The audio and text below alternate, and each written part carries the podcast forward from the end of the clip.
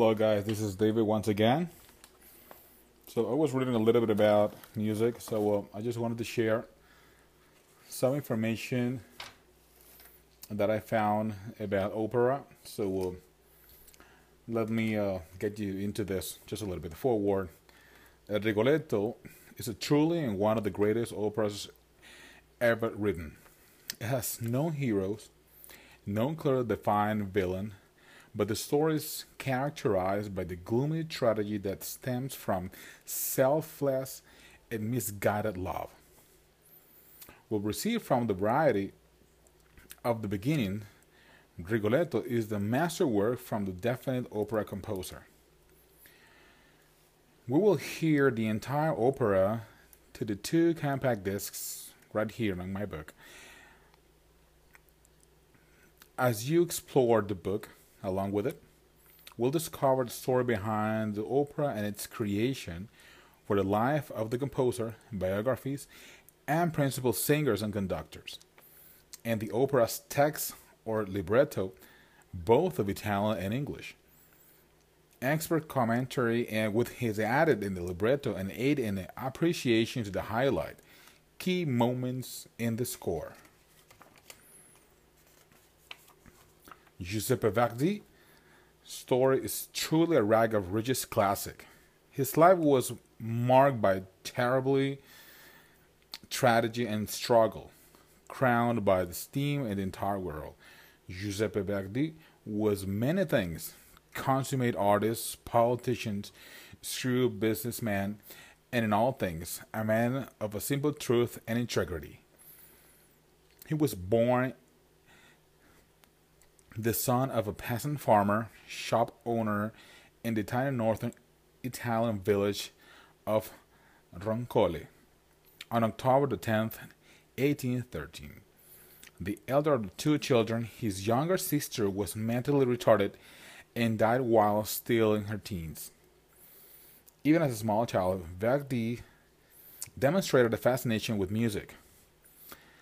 He is said to have followed a wandering fiddler around his hometown for hours at a time when they would come to entrance by the sound of the organ in Sunday Mass that they would sometimes forget his duties as acolyte at church. Observing his interests, sometimes before his eighth birthday, his parents gave him an all descript spinet a small harpsichord, the way we know it. This style of instrument had long since been supplemented in popularity by the piano, but it must have seen the gift for a life of a budding musician. Obviously, a piano is highly recommended for high level people, rich people, and obviously the people that can pay for that. So Giuseppe Verdi, the nearest town of many sizes Busseto, Verdi's father, Carlo, and had business dealing with Antonio Barezzi, one of the leading citizens of the town, which owned a piano. He owned he also owned and operated the city general store and served as the president for the Philharmonic Society, an amateur orchestra that perform for local events and concentrize throughout the region. Through his consortium, Carlo Verdi arranged for his 10 year old son board with a coder in Busseto and pursue his general education with a local priest, Don Pietro Seletti, in his musical education with the musical director and local cathedral Fernando Provesi. Young Giuseppe worked hard both of the coder's assistant and as a student, but he excelled in his musical studies. He was above everyone in the class. Every Sunday, he would trek three miles of his hometown on foot to play the organ at his home parish. Under Barezzi's mentorship, he began composing marches and overtures to perform by the Philharmonic Society, and he was offered to the opportunity to conduct the orchestra from time to time. Eventually, at the age of 16, he moved into Barezzi's home and earned his keep by assisting the management of the family's business as well as the city's musical affairs. As his obvious talent flourished and it was decided the young Verdi should study at the Milan Conservatory, the Center of Musical Study in Italian Milan was also home of the famous opera Teatro alla Scala, considered to be center of European opera to this days among European houses. So, with the financial backing of Barezzi and the local charitable foundation, the 19 year old Verdi moved to Milan. His application to the famous conservatory was rejected, though no reason was given. It was no doubt due to his age and the lack of formal conservatory training to date. His talent was evident, but still raw. Years later, after his fame was established, the conservatory expressed an interest of changing its name to Verdi Conservatoire. Verdi refused the honor, saying they didn't want me, I was young. They can't have me, now I'm old.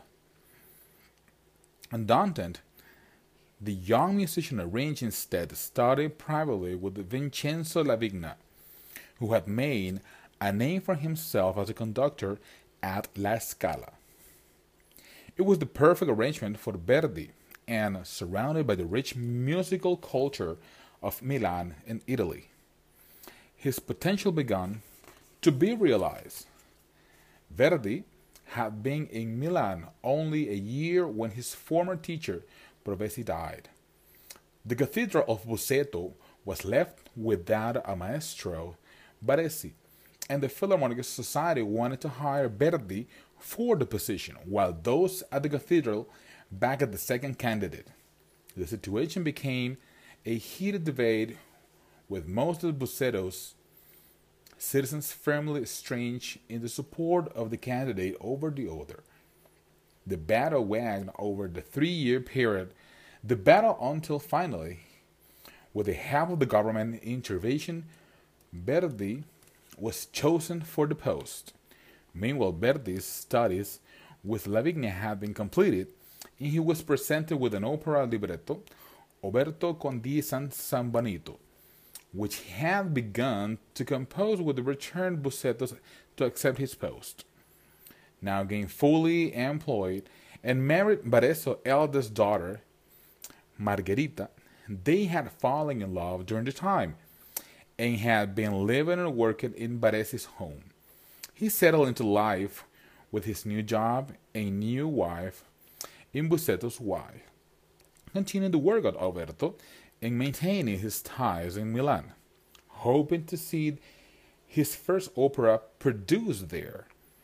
And he had the opportunity to introduce to the new impresario at La Scala, Bartolomeo Merelli, and over a long period of negotiation and failed attempts was finally granted a production of Oberto in the autumn of 1839.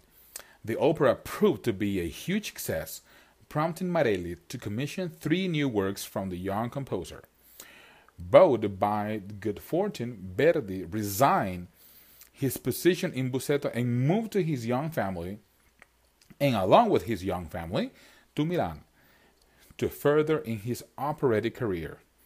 While he and his career was a source of increasing joy at this time, his personal life was decaying before his very eyes. He had fathered two children, a daughter Virginia, born in March 1837, and a son Icilio, born in July of the following year. Within the month, his son's birth, his daughter grew gravely ill, and she died one month a day after mother was born. No cause of death was ever found. Fourteen months later, virtually without warning, Icilio died suddenly again. The cause was unknown. Then, only eight months later, June 18th, in 1940, Verdi lost his beloved Margherita to encephalitis in less than two years. The young composer's family had been overly and devastated, knew no bounds. All during this string in tragedies, Verdi had continued to work on his second opera, Un giorno di regno. It is a conic opera, a style he would attempt again until his final effort, Falstaff, premiere at the end of his life in 1893. Un giorno di regno proved a disaster of a stage and Verdi decided he would never compose again. He canceled his contract with, with Merelli and became a near recluse. Several months later, quite by the accident, he encountered Merelli on the street. The impresario encouraged Verdi to resume his writing, and gradually he responded. The composer referred to the next ten years of his life, the gallery of years. He worked feverishly producing 14 operas over the decade, most of which very warmly received by the public and critics alike. In construction, these works mainly echo the style of a famous predecessor, Donizetti and Bellini. Yet, Verdi's voice was unique, while he shared of his gift for melody and was typical of his forebears. There was a certain raw, he knew quality about his works and his sense, and the stage of his ability to present real life feelings and characters was unsurpassed. We will continue the next one later on about Giuseppe Verdi.